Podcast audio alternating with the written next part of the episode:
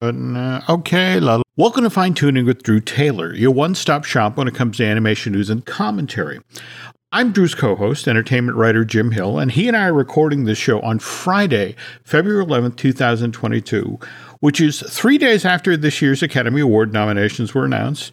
On the animation side of the street, there weren't really all that many surprises, were there, Drew? Or No, although you know, I was I was kind of hoping for uh, Belle in place of Flee because I really did. You actually ever end up seeing that in the theater, Jim? No, no, and but Oh, okay. Flee intrigues me because not only nominated for animated feature, but also best documentary and best international feature. Yes, it's wonderful. It's available on Hulu right now. Okay. Um, if you haven't watched it yet, but I was kind of hoping Belle would sneak in for that. You know, there's always one indie yeah. in the group, um, but obviously that went to Flee, and Flee had a great a great day, and it was also just fun because I was up so early, and then I was talking to everyone who got Well, no, nominated. no, no. Speaking of which, Drew got to talk to the directing team on Encanto. You got to speak to the director and the producer of Luca. Yep. Likewise, Phil Lord and Mike Brandon uh, from uh, Mitchell's versus the Machines, and also the folks from Araya and the Dragon. Right? Yep. Yeah.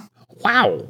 Yeah. It was. It was great. You know, I don't know if you ever ever had to do these reaction things, Jim, but mm-hmm. it's always like they're like staggered five minutes apart in like a condensed 30 minute period you know? Mm-hmm. So it's like can you get on with it can you get and then it's like whoa whoa whoa and, and it's also seven o'clock in the morning. So Yeah, yeah. you know there's that uh, element as well. But it mm-hmm. was it was a lot of fun to get those nominations and then immediately get to talk to everybody it was it was great and especially covering so much of the the awards this year Oh yeah. and getting to talk to everybody it was it was really fun I have to say, of the bunch, I think I enjoyed Mike Bionda. Bionda. Rionda Rianda. He the listens. He listens to the show, Jim. So you have to say his name correctly. Mike Rianda.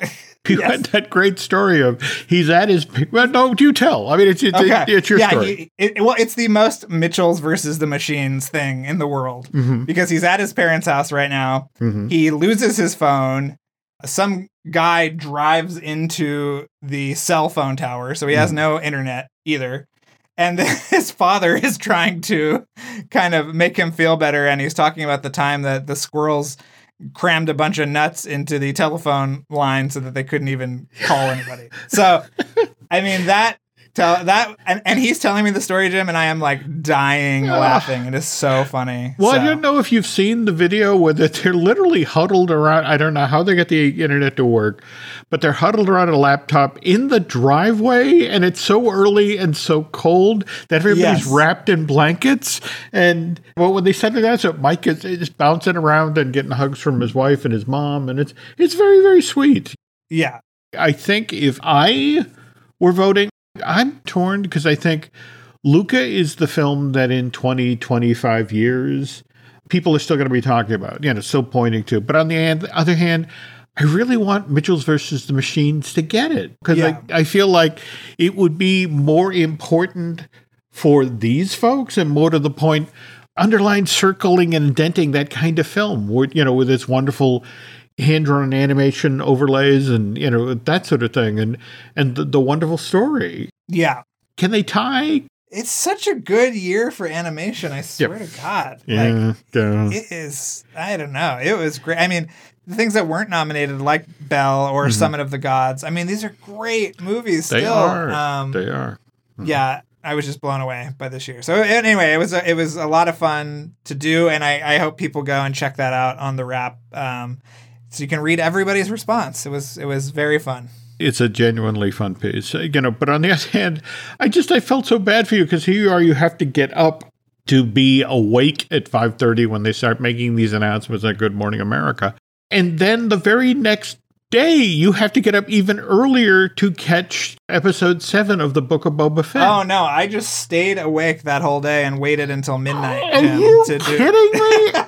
At one point, I, I went on the to the couch. I put on Luca. hmm I think he came out of the water, and then Yeah. the next thing I remembered, he's on the train. So I mean, I I Wow. lost an hour of my life, but it was you know it, it was enough to get me to midnight and to watch Book of Boba Fett. So Speaking of which, what did we think of In the Name of Honor, the last episode? I wasn't super crazy about it. What about what about you? I thought it delivered the good. I mean, mind you, I remember when Robert Rodriguez was talking about shooting the episode of season two of The Mandalorian, where he was going to be the one who got to work with Boba Fett, and this, given that you know this character's had so little screen time. And everyone thinks he's a badass. That he had they showed the footage of him in his own backyard shooting reference with his kids and using action figures and that sort of Right. thing. In a lot of ways, that's what the last episode of the Book of Boba Fett felt like to me. It's again kids in the backyard playing with their action figures.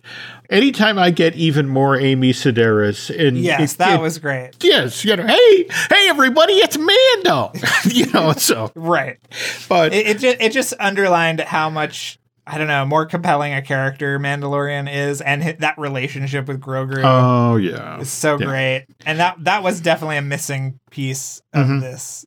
But hey, we got to see the Rancor we did. climb a building like King Kong. So you know how bad could it be? Drew again stayed up all night, watched that, and but thirteen articles this week on the wrap since Monday, including two about uh, Pixar's Turning Red, which we're going to talk about at length in the second half of today's show. Oh, good. But first, the news portion of this week's fine tuning is brought to you by Storybook Destinations, trusted travel partner of the Jim Hill Media Podcast Network. For a worry free travel experience, please book online at StorybookDestinations.com. As Drew and I were pre gaming before we got started, we were actually talking about Disney's quarterly earnings call, which happened. Was that Tuesday or Monday? Uh, Wednesday at Wednesday. 1.30 Pacific. Yes. Okay. What did you think of what Mr. Chapek said, particularly uh, when it came to Encanto? Well, you know, I always like whipping people up, Jim. So I I was very keyed into this phrase that he used that it, it was the next great Disney animated franchise. So I tweeted that out. Mm-hmm. I tagged Byron and Jared and said, "Are you guys ready for your long-awaited nap?" Mm-hmm. And then, of course, Jared responds with the the eye emoji, and people went nuts. Jared said, "Oh my God, there's a sequel coming. There's a TV show coming. Certainly more merchandise, right?" Oh, oh, absolutely. One of the, the stats that got dropped during this quarterly earnings call sales of Encanto merchandise defied post holiday declines and actually increased following the film's release on Disney Plus on Christmas Eve. He then went on to say that it was the fastest title ever to cross the 200 million hours viewed threshold Yes. on that subscription streaming service. And as you mentioned, this is the exact quote from Bob. These results are exactly what you would expect from the launch of a new Disney franchise. There you go. Well, you know what's interesting, Jim, is that you said that the Turning Red merchandise was supposed to go on sale on the 8th, right? Mhm. Yep. You go to Shop Disney and there's new Encanto stuff, but no Turning Red yet.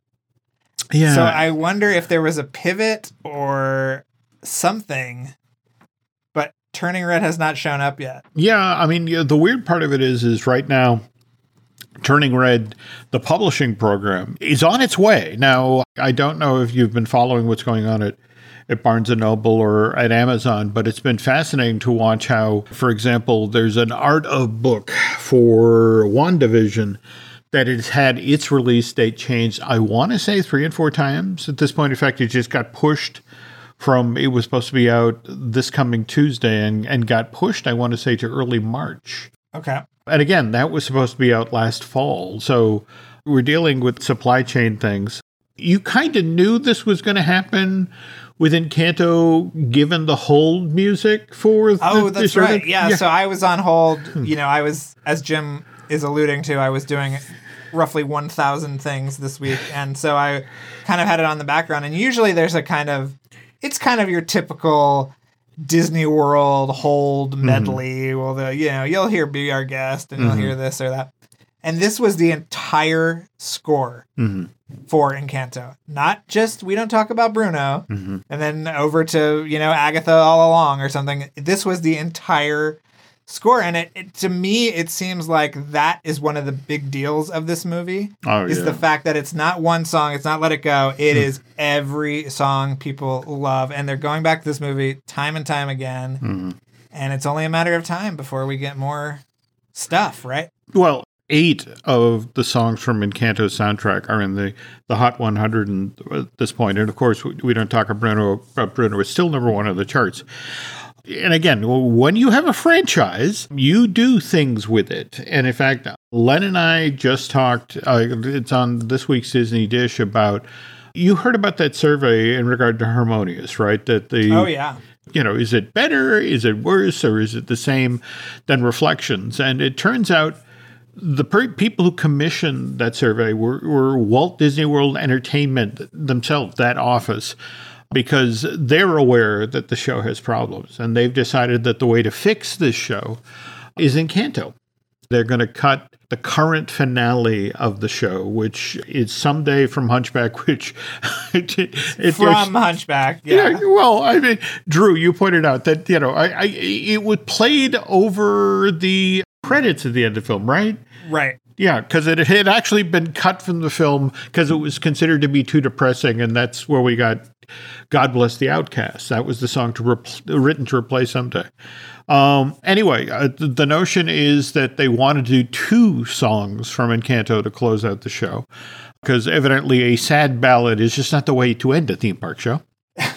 also, for what I'm hearing in regard to future franchise expansion, it sounds like Encanto is going to get Moana Princess and the Frog treatment, as in a new limited series for Disney Plus they're kicking the tires on the idea of doing an Encanto holiday special, sort of a Christmas in Colombia idea, which I'm That's kind cool. of intrigued by. But you know, that yeah, I wonder if they'll do another a short too, a Frozen Ever After, if you will. That would be cool. That would be cool. Well, no, that was Frozen Fever. I'm sorry, Jim. Frozen Ever After was the ride, which obviously everyone's chomping at the bit for a Colombia pavilion. Well, uh, the problem with that is even if Chapek were to turn the key today, that's three to four years. First of all, there's no place to just drop it into as a ride. You'd have to build a show building. Um, yeah. You know, it's not a question of, okay, we have Norway, we have a boat track, go. Uh, another thing, did it strike you as unusual that on the day of the Academy Award nominations, we also get our first real trailer for Lightyear. Did it strike me as unusual or perverse for the guy who is covering all the animation on the wrap? I well, was like, this is so unnecessary. What is going on? Well, no, that's it exactly. Why on a day when you already have so much news? The show will drop on, on Tuesday, February 15th. So the Super Bowl is now in the rearview mirror. And I get that, you know, Lightyear was going to be featured on, you know, as part of the Super Bowl, but wouldn't it have made more sense to drop that on Wednesday, Thursday, or Friday? I yeah. It, it's actually not a part of the Super Bowl. But what? Yeah. I mean, I guess since this is off is after the Super Bowl, the only two things being promoted on the Super Bowl from Disney are Moon Knight and um, Doctor Strange. So okay, Lightyear maybe just wanted to be ahead of that conversation. I, I don't know. Wow. Um, it just, I, I mean, don't get me wrong. I thought it was a great trailer. I'm really looking forward to this Angus MacLane film, but it just seems so weird to drop it at that moment where it would get lost in the shuffle. Yeah. I will I do want to correct you on something though, Jim. What? In your notes you say it arrives in theaters, but there was no no mention of a theatrical or a Disney Plus release. Ooh. Meaning this release is still very much up in the air. Oh no! And Chapek uh, re- uh, described the flexibility to which they will be greeting new releases. So, oh, oh, uh, TBD on this one. L- literally not in the press release, not on the trailer, not on the tweet. Oh, uh, yeah, this is very much up in the air. So, wasn't that part of the conversation about turning red? That turning red is going to Disney Plus, but Lightyear is, or was that never officially? No, I don't think it was ever officially a. Holy yeah. cow! Oh so, wow! All right, yeah. okay. Let's keep an eye on that then. Yes, yes. But anyway, again, obviously, you know, Lightyear, the the the the origin story of Buzz Lightyear we've got a lot of animation stars from you know years previous uh, getting projects in, in the works this week. We we got the news about Smurfs. This is a revival of, of the franchise over at Nickelodeon Paramount. They've got uh, a new CG uh, animated feature coming in December of 2024. But this kind of intrigues me because didn't Sony have Smurfs? Yeah, I think it the Nickelodeon Paramount angle sounds good to me, Jim. I'm in, mm. I'm intrigued by this. I think this could be this could be nice. Okay. I never saw the completely animated one.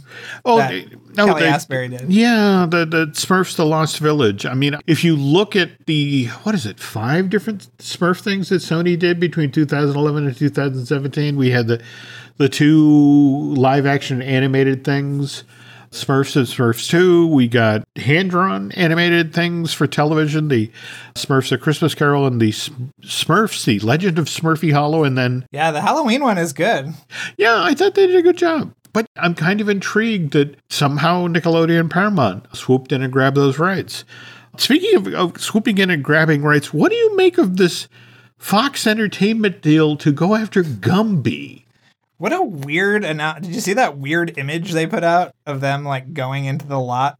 No, like stepping over whatever that is, Santa Monica or whatever, to go into the the Fox lot. It was like it, it always cracks me up when when people kind of overestimate mm-hmm. the popularity or cultural significance of some of these things. It's like what's weird is if you actually drill down into the Gumby story, it gets so strange.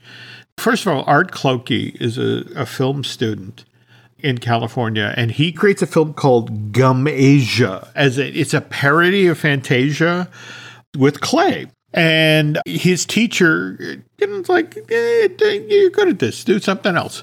And he creates a short that the son of David Sarnoff, the, the, the guy in charge of RCA and NBC, sees and says, hey, I could maybe do something with that with my dad's television network. Go make a pilot. And so he makes a short, a, a Gumby on the Moon, which winds up being shown on the Howdy Doody show in 55. Wow, okay. It's so popular, gets spun off into its own show, uh, runs on the network for like four years. 59 gets syndicated. Show stays in production uh, till 1969, but again, it's it's stop motion. It takes forever to make these things. They were still being rerun, by the way, when I was a kid in the in the late '80s, early '90s. So when you were a kid, you might have actually been watching the first revival. Which here's the funniest part of that story: it all keyed off of Eddie Murphy going on Saturday Night Live in a in a Gumby costume. I'm Gumby, I'm damn it! Damn it! yeah, but March of '82, it, it, was such a popular appearance. He does it seven more times on the show, and on the back of that, they revive Gumby in '88. They make 99 new seven minute long episodes. Wow. So were they were they programmed mixing in like the older ones and the new ones? I want to say no because they introduced okay. new characters like Gumby's good close personal friend, a mastodon, uh, and a dinosaur. Okay, I do remember the mastodon. Yeah. Okay, so anyway, yeah. somewhere along the line, somebody convinces the Clokey family that they should do a Gumby movie. They spent $2.8 million making a feature length theatrical release. It gets released in October of 1995, just a month before Toy Story. It sells $57,000 worth of tickets. And evidently, the way Fox was able to pick it up is that Clokey's son, Joseph, died in May of 2018. And this was literally part of his estate, that the rights to Gumby. So Fox swooped in. Evidently, they've been showing both the old shorts and the new shorts on Tubi which I guess is their short content platform. But yeah, they're going back into the Gumby business, and it's just sort of like, good luck. On the other hand, 20 new episodes of Futurama, except maybe not with John DiMaggio. What do you think of that? Yeah, that's weird. Well, first of all, them bringing it back is just okay. I get, you know, I think Disney just looks every day for mm. some unexploited IP and says, "Well, we can bring this back to life. Get mm-hmm. out the you know electric electricity." Mm-hmm. Um, so, uh, yeah, it's uh, it's interesting, but the whole DiMaggio thing, I'm sure will will be settled before they actually start recording. I think one of the trades said that the first table read was on Monday. Yep. But uh, yeah, what do you what do you think? John's an interesting guy. I mean, did you ever get to see the documentary he shot? I know that voice, 2013, 2014. Yeah, not the most sophisticated documentary, but a great kind of love letter to uh, voice actors. He's one of these guys who's lucky enough to have a couple of characters. I mean, Drakken from Kim Possible, likewise Jake the dog from Adventure Time, and John has a sense of how valuable these characters are, having worked on multiple shows. And you've seen the story in the trades where they they approach Billy West and Katey Sagal and John at the same time with a, a what they call a favored nations deal that the top three voice actors on the show would all get the same money deal. And okay. supposedly Billy and Katey said yes, and but John wanted the whole lot for more money. And that's kind of where we are now. But I, I think you're right, you know, especially given the social media response, which has got to be gratifying for John just to see people. It's like, look, Bender's the show. If you don't have John, I'm not watching the show. Right. What's so funny to me is Futurama is the show you can't kill. What uh, four seasons on Fox? Then they what they made those four direct to video. That was uh, so weird. It was, but then it had been showing it on Adult Swim. Comedy Central grabs the rights, and but as they're grabbing the rights, they make a deal with Fox that can, you know, we're going to take those four video premieres and cut them up into half hour long segments, and that'll be season five. Right. I never saw the new the newer episodes because there were new episodes too. Yeah, were they, they just the no. Okay. Comedy Central did one season of 26 episodes, and I want to say those ran in 2010, 2011. They renewed it for one more season, but split that across 2000 uh, half showed in 2012, the other half in 2013. But the thing that I, I seriously, we finish here tonight. I'm going to go find this. There's supposedly a Nerdist podcast with a cast reunites. Uh, they did in 2017, where it's an audio only Futurama episode. Oh my god, this is this is so convoluted. I agree. I agree, but I really want this to work. So here's hoping whatever amount of money is, you know, I mean, just the publicity they're getting now which again, you know, let's face it, we live in a Kardashian world, so no publicity or no bad publicity is bad publicity. You know, people are talking about you. So well, let's let's say to the the corporate leaders of Disney, mm. in solidarity with John, to bite our shiny metal asses. good news, everyone. yes. so, all right. And speaking of good news, I, again, want to remind people that the Proud Family, Louder and Prouder, debuts on, on Disney Plus on February 23rd. So it's excellent. I think I can say that now. It's great. Cool. The new episodes are great. All right. Yes. But again, it's just so weird that the revive uh, thing continues. Just this afternoon, Peacock revealed they've got two new animated series in the works that were based on uh, recent, well, relatively recent DreamWorks animation films. We've got this show based on Megamind that, that came out in theaters in October of 2010, and uh, Abominable two years ago, three years, September 2019. But we've got the Megamind's Guide to Defending Your City, and okay. then we've got Abominable and the Invisible City. So it's, well, hopefully they're protecting the same place. But the way it's explained to me is so much of the decision, at least when it comes to these streaming services, is you make your pitch and then they hand it off to the guys who run the algorithm is there an audience out there for this? And if there is an audience out there for this, how many episodes would they be interested in? And what will it cost to make those episodes? Right. And, and you know, just that that weird math. It's almost like when like something would sell a bunch of DVDs back mm-hmm. when DVDs were the big thing, and then a sequel would be greenlit. There we just go. based on the DVDs, you mm-hmm. know. So it's like that. This brings me to how weird the news cycle is, or more to the point, how much the world has changed. I'm in Target this week. I'm making my editorial aisle to see whether or not, you know, the, the, the turning red stuff is there. And I round a corner and stop dead because it's like, that's an Encanto Blu ray and DVD display. And it's empty right. because it had been set up the day previous and people had picked it clean. But it's like on the very same day that the Academy Award nominations are announced, and again, and the Lightyear trailer comes out, the Blu-ray of uh, Encanto goes on sale. Uh, did you see a commercial? Did you see an ad or a billboard? No, I think I saw it in the Target circular. But even have you noticed, Jim, that they're not sending DVDs out anymore to the press? Well, this is true. This is true. so well, that have- was when I. W- that's how I would know stuff was coming out was when it would yep. show up. Um, so yeah. But you need somebody in the office to actually do that. So yes. Uh, but no, I mean it just it used to be. I mean this was an essential part of the business plan. You know the, the notion of that's coming out on Blu-ray and DVD, and you, would have this huge promotional campaign leading up to that moment. And now it's not even an afterthought. They didn't even promote it. No. I'm just kind of startled by that. And speaking of things I'm, I'm startled by, tail end of last week, weren't we talking about how they were just casting new folks to go into Little Town, and then yeah. suddenly the plug gets pulled. Yeah, I mean, I think they cast Rita Ora six days before. There we go. there canceled. we go. Yeah.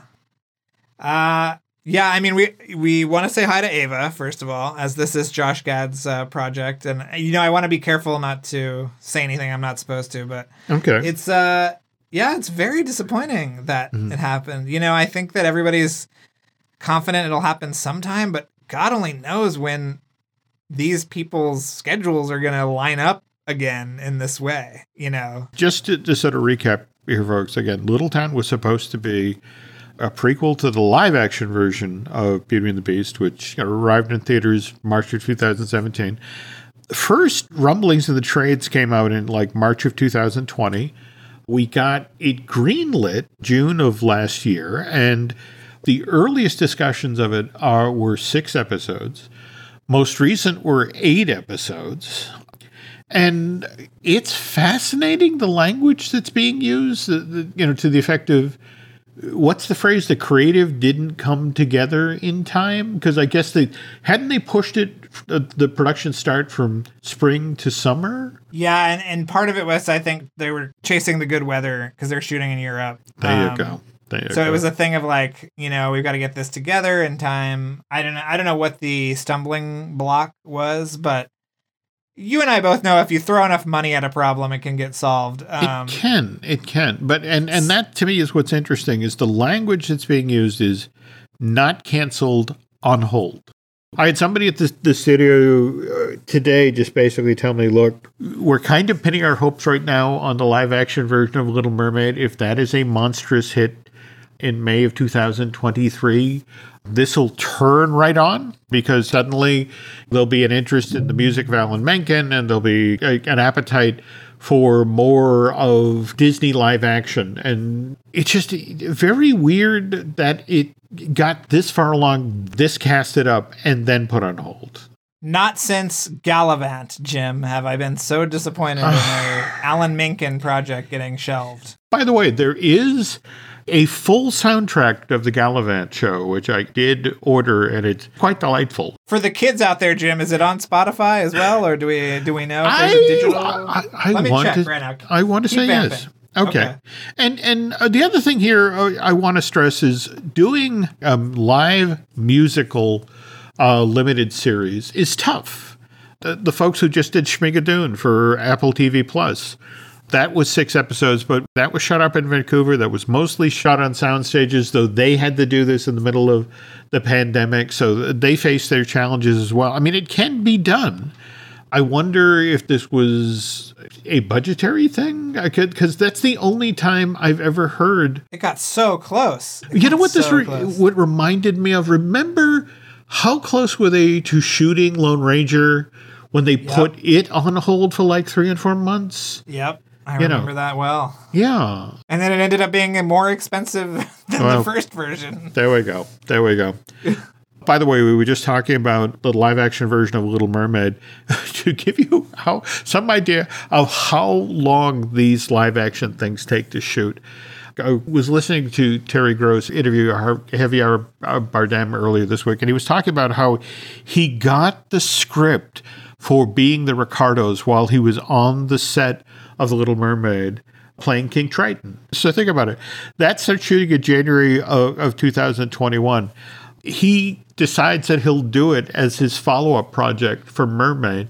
He's on the set of Being the Ricardos in, in LA by March of this past year. And being the Ricardos, you know, managed to beat Little Mermaid. You know, it, it's it's been on Netflix since December of this year. Um, Amazon Prime Video. Amazon Prime. My mistake. Yeah. So, yes. um, oh, these things take to- so long. Sometimes I think they leave them in a little too long. They yeah. get a little overcooked. Jim, yeah, you know? this is true. Look crispy. Okay.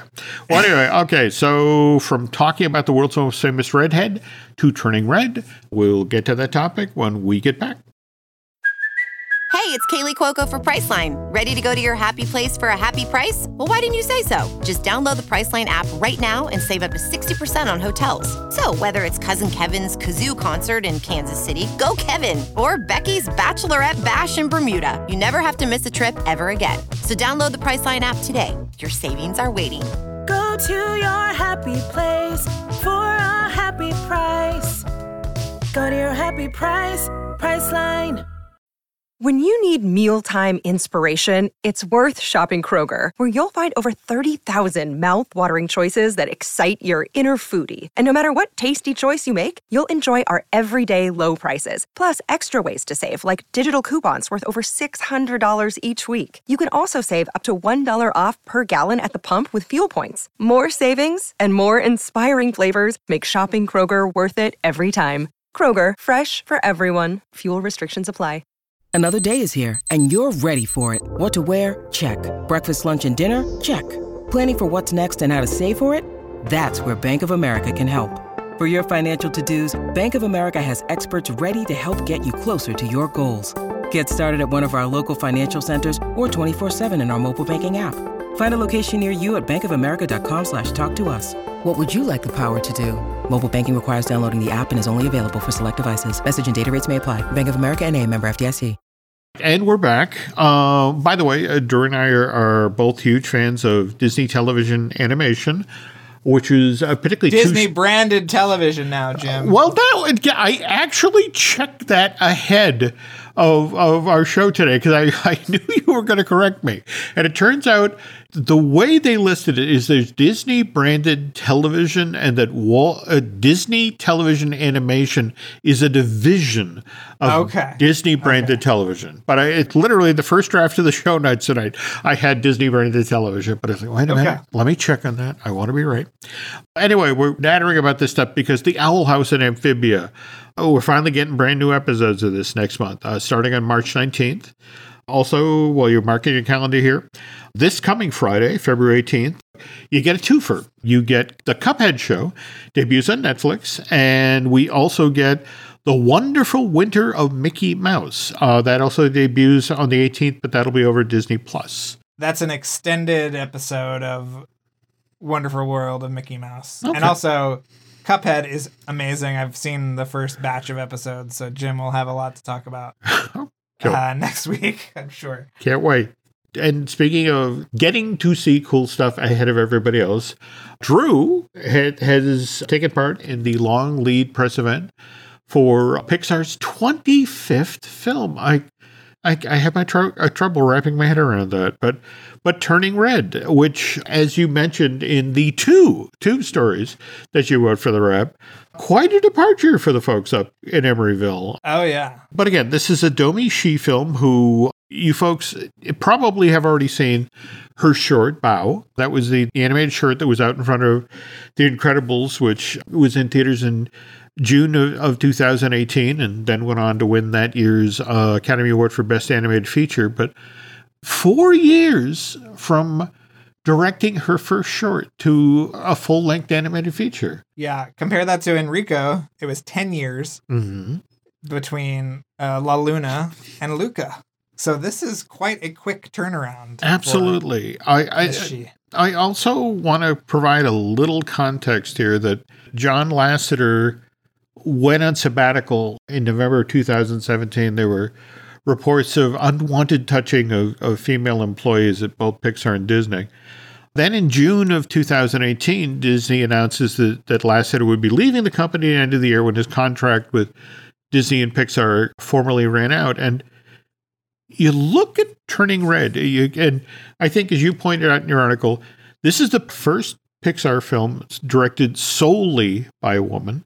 Mm-hmm. You have an entire leadership team. You, I think, mm-hmm. you pointed out from producer Lindsay Collins all the way through to the story and art departments. Everybody's yep. female. Cine- cinematographers, yeah, they're all all female. Yeah, and and the story of this is about a 13 year old Chinese girl growing up in Toronto, her relationship with her mom and her friends, and it's kind of hard not to read Turning Red is kind of a response to the Lasseter situation? Well, here's where it gets interesting because Lasseter did greenlight it, mm-hmm. and I've heard that he was a he was a huge supporter of Domee. But okay. what I think the difference is, I don't think the movie that, as it turned out, mm-hmm. would have mm-hmm. been as sort of honest and as sort of female forward as it is if if Lasseter was there. I don't think Lasseter would have allowed a an entire female creative leadership team or anything like that. I think that that was all Pete. And I, from what I understand, Pete loves this movie and mm-hmm. he loves Domee.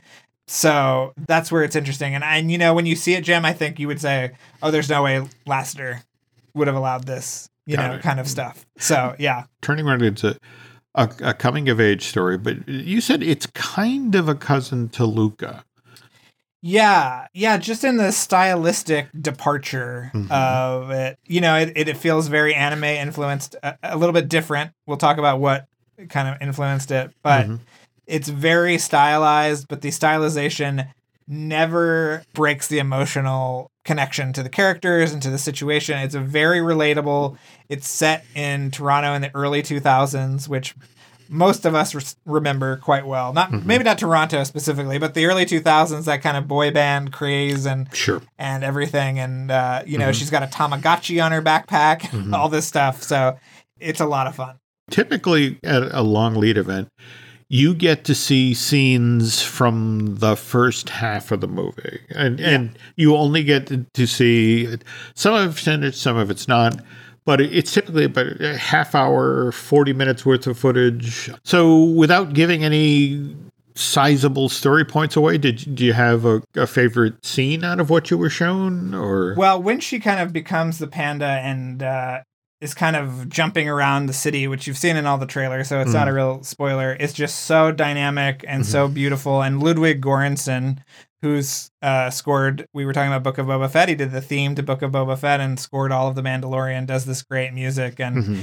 and what made me like it even more was was after watching the footage and and joining in on the press day. They said that when red pandas get scared, they raise their arms. And so every time, if you watch the footage, every time mm. she gets scared by somebody, she raises her arms like oh. a red panda which is very very cute. Yeah, that's so cool. But I so loved your interview with Lindsay and Domee because I loved the two the, the back and forth there because they were they were talking about, for example, the opening of the film which Domee said referenced some of her favorite sitcoms as a child, right?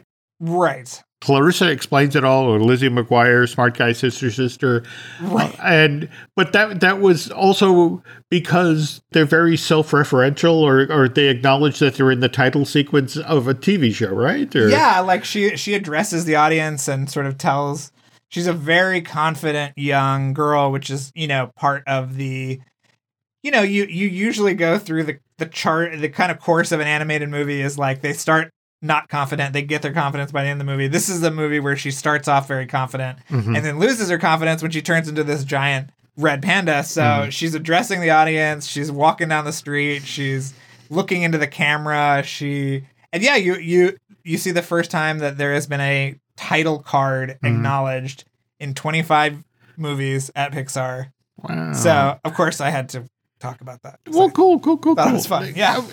But you also mentioned in your coverage that stylistic difference from previous Pixar. There's these little flourishes of hand drawn animation that are in this thing. Yeah. Not like Mitchell's versus the machine level, which is huge, deliberate, but uh, little. What, what, are we talking about? Yeah, like there there is sort of as we would say in comic books, emanata, where the, you know there are lines and expressions that indicate what the character is feeling, but there's also things like head shapes and mouth shapes change dramatically. And also, I know I'm jumping ahead in your questions, Jim, but there's these great cartoony things like where they'll have one body part move. Mm-hmm. Like there's a moment in the trailer you see mm-hmm. where a little girl comes out of a bathroom stall and the mm-hmm. panda pushes her in. Yes. And it's just and her entire body is standing still and she's pushing with her her arm and they, they said that it was really hard to get the animators to do that because hmm. obviously if you were a real character and you're trying to convey life you would hmm. you know there would be muscles would be moving your ta- the tail would be moving and all that and they said no leave it like that push the arm out. The other thing that they do for the first time which actually luca does this a little bit too is that animators are always posing characters slightly askew to mm-hmm. the camera so that you mm-hmm. see both of their eyes. Yep. and in this one they just let the profile be there and it's really cool. And the other thing is her and her little her kind of girl squad mm-hmm. they'll do these things where they move together. Mm-hmm. Where literally like you know they they peek out behind the wall of a convenience store and it's all four of their heads together. Mm-hmm. Instead of what you would normally think one would pop out the other one there would be some jostling for space but they kind of have these heightened cartoony moments that just add so much to the movie. You're gonna this is gonna be everyone's favorite pixar movie on march 12th is my guess you know hmm. that is what i think will happen with this as you pointed out in, in your story for the art, what, what's fascinating is to deliver something that's this quality. And in fact, I guess they had just started production when the pandemic began. And you're a first time director of a full length feature, having done a short. And to suddenly, well, everybody's home. And now everything has to be done over a Zoom meeting. And Yeah. Oh, by the way, I also want this to reference, you know, both Sailor Moon and Tex Avery. And it just sort of like, I, I just can't imagine being able to deliver the goods under that sort of conditions. But Domee not only did that, but, but to hear you talk, it's this incredibly personal film. Yeah, and they said that that being at home actually in a weird way helped the movie because it kind of took everybody's guard down because they mm-hmm. were watching kids run into frame and mm-hmm. you know that you kind of saw the the people as people and and got to learn more about their personal lives and everybody kind of put it into a movie that's very frank and honest about puberty and sexuality and the changes your body goes through and you know it's it's just it's a real feat i will say um Okay. yeah it's really impressive Well, can't wait. I mean, I, I guess the one thing is that this is the, the film that comes in, you know, from Disney after Encanto, and that's going to be the yardstick. And it's in a weird way, it's not going to be fair because uh, obviously Turning Red didn't get you know a 45 day theatrical release. I mean, Luca, in a weird sort of way, has a wonderful score. Obviously, beyond the boy band component, is, is music a big aspect of this thing? or- yeah i mean the Lu- the ludwig Göransson score is just delightful as always you know he's he's well on his way to becoming a disney legend i think at this point between mandalorian and mm-hmm. black panther and all of his incredible score work and um it's very different and very early 2000s mm-hmm. and very great Oh, can't wait. Can't wait. Yeah. Well, all right. Well, it's March 11th arriving in theaters, right? Yes. Okay. Yep. So that's why you said it will be their favorite film by March 12th. I Yes, get it now. March okay, 12th, there we go. Yes, you got it, Jim. You got it. But just think that Lu- Luca was the number one streamed movie of 2021. Mm-hmm. I mean, I think Turning Red's maybe Turning Red and Encanto will fight it out for the most w- streamed movie of 2022. Well, We will I- see. I'm sure Mr. Chapek will share that on the next quarterly's article. Yes. Which, you know, sometime in April, right? So, Yeah. okay. Well, until you get the chance to hear Mr. Chapek's earnings call, there are, there are some other, you know, things worth listening to online, and, and that includes Light the Fuse, which is the, the wonderful uh, podcast that, that Drew does with, with Mr. Charles Hood. So, oh, who are you and Charles talking to this week, Drew? I think this week is one of our Jim Bissell episodes, which Jim you must listen to because he is so great and and totally at the age when he does not care at all, which is the the age that we like. I feel like I'm already at that age, but you know, I, know, I have to admit, I, I you know you always enjoy that person who isn't worried about where their next job is coming from or who would I offend. Well, you get the real stories. yes, Oh, that's cool. Yeah, Um, so we talk a lot about uh, he was the production designer on Ghost Protocol and Rogue Nation. He did things like he designed the opening credits for Amazing Stories, which I think is like one of the great opening credit sequences of all time. He worked on The Rocketeer, Arachnophobia, E.T. I mean, ins- an insane list. And he is uh, scheduled to work on Shrunk with uh, our friend Josh Gad very soon. So it's so interesting you bring that up because somebody tweeting about the, the sad news of of Little Town being put on hold, they they said so. You now pivot immediately to Shrunk or working with Rick Moranis, and Josh actually tweeted out something to the effect of "That's the plan." Yeah, I mean, every time I talk to, to Joe too, I'm like, Shrunk, we, we, we gotta get, we doing Shrunk. What's going on? So yeah, uh, hopefully soon. That'll be soon. Um, Okay. But the Jim Bissell episodes are very special. I think everybody should Oh, check them out. Absolutely, check it out. Okay, well, we also have some other podcasts here. If you, you'd like to listen to those, we of course have uh, Disney Dish with Len Testa. Uh, we have Marvelous Disney, which when I do with Aaron Adams. Y'all gonna have a lot to talk about this week after the Super Bowl. Oh, okay. I'll, I'll reach out to Aaron right now. Okay, if you could head over to Apple Podcasts and rate and review, fine tuning. But also, if you want to head over to Bandcamp and subscribe, that would be helpful. And Drew at the top of the show was talking about his online interaction with uh that was Jared Bush, right? Uh Jared Bush and yeah, Byron just liked my comments. So There we go. You could, you could read into that, but then you know, Jared really fueled the flame. So I can only be responsible for so much, Jim. You know, I kind of I lead the horse to water, but I don't make him drink. You There know? you go. Well, seriously, it, if you're not following Drew on social media, you're missing out on these fun moments. So, uh, can you tell folks where they can find you? Oh, sure. Uh, it is uh, Drew Tailored, like a tailored shirt on Instagram Mm-hmm. and Twitter. And what about you, Jim? Where can people find you? Uh, let's see. You can Or find us- most likely Nancy. Let's be honest. But go Yeah, ahead. th- there we go. You can find us on uh, Twitter and Instagram as Jim Hill Media, and over on Facebook as Jim Hill Media News. That's it for we- this week, folks. Thanks for listening, and Drew and I will be back next week.